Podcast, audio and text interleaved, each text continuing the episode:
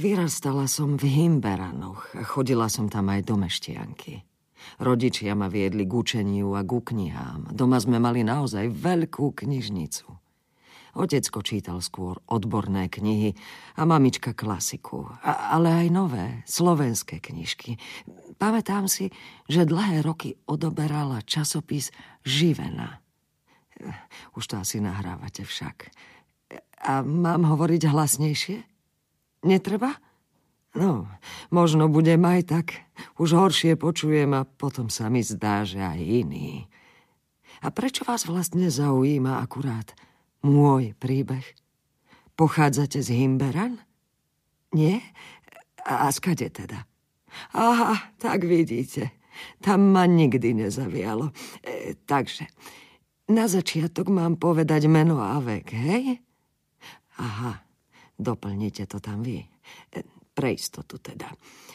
Volám sa Anna Olšaníková, zaslobodná Mrázová.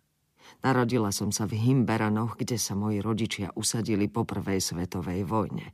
Otecko bol rodák z nedalekých veľkých grešlí, to je kúsok ďalej od Himberan, ale stále završie. Mamička sa narodila v Bratislave, ale jej matka, ktorú som nepoznala, lebo zomrela ešte pred mojim narodením, pochádzala od niekiaľ zo Slovenska. Takže Mala som pekné detstvo. A zdá aj peknú mladosť. Pravda, kým sa nedostali k moci ľudáci. Išlo to pomaly a postupne. Najprv som počula o tzv. postrkoch. To keď sa hneď po vyhlásení autonómie ešte v 38. museli niektoré židovské rodiny vysťahovať až na pomedzie slovensko-maďarskej hranice. Mal to byť kolektívny trest po prvej viedenskej arbitráži, keď pripadli južné časti slovenského územia Maďarom. Ako inak, obviňovali z toho Židov, ktorým sa automaticky pripisovala promaďarská orientácia. Ak sa nemýlim, títo Židia mali byť vyvezení do Maďarska. Ale tamošia strana ich neprijala, takže ostali vysieť kde si medzi hranicami. Mocom rodiny, ktoré vtedy deportovali aj od nás z Himberan, nepoznala. Ale otec bol pobúrený a hovoril mamičke, že to je iba začiatok. Potom to akoby utíchlo. Neviem, koľko sa z tých vypoklonkovaných himberanských židov vrátilo domov. Šlo o tých chudobnejších. Hoci povrávalo sa, že prišli aj o to málo, čo mali a svoje byty našli dočista vyrabované. Chvíľu bol pokoj, ale otec všetko sledoval. Veď preto si dal ešte vo februári 1939 zmeniť meno. Totiž, keď som sa narodila, volala som sa Martonová. Celá rodina sme boli Martonovci. No a zmenil to na mráz. Rozhodol sa na pochytro. Príliš nad tým novým priezviskom nešpekuloval. I keď nezastieram, že to bol zvláštny pocit. Volať sa zrazu celkom inak. Na prvý pohľad banalita, ale meno je meno. No a vlastne tým menom to možno celé začalo, teda pre našu rodinu. Lebo raz som prišla zo školy, to som už navštevovala učiteľský ústav v Bratislave, teda strednú školu pre budúce učiteľky. Koľko som mala? Sedemnáct. Keď sme mali kratšie vyučovanie, chodievala som domov na obed. Kvôli mne ho rodičia posúvali na neskôr a Mari sa mi, že aj vtedy som sa ponáhľala z vlaku, aby som prišla presne. Bývali sme na Masarykovej ulici. Krátko na to ju pomenovali Pohlinkovi, po vojne sa zasa volala po širokom a teraz je to také neutrálne, že hlavná. Aj to naozaj bola hlavná ulica.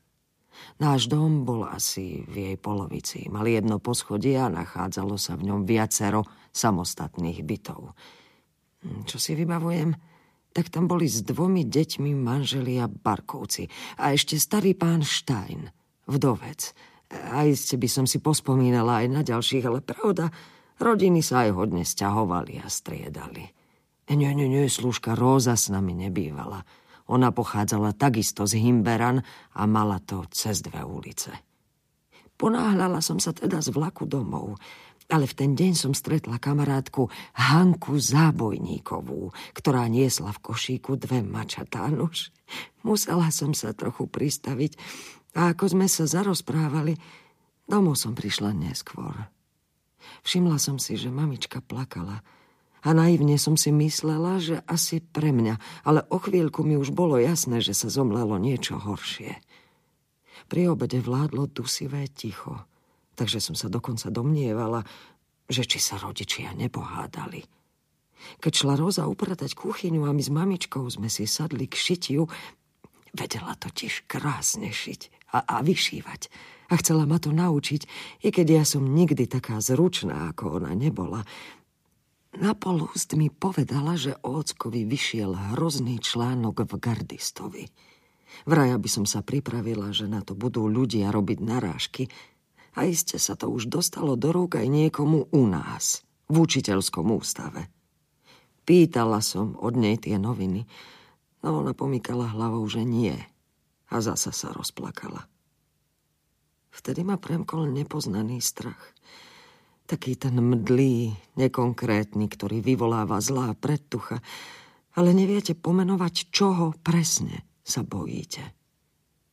My s mamičkou sme predsa boli katolíčky a ocko sa dávno pred vojnou stal evanielikom. Akurát, čo sme mali to nešťastné priezvisko.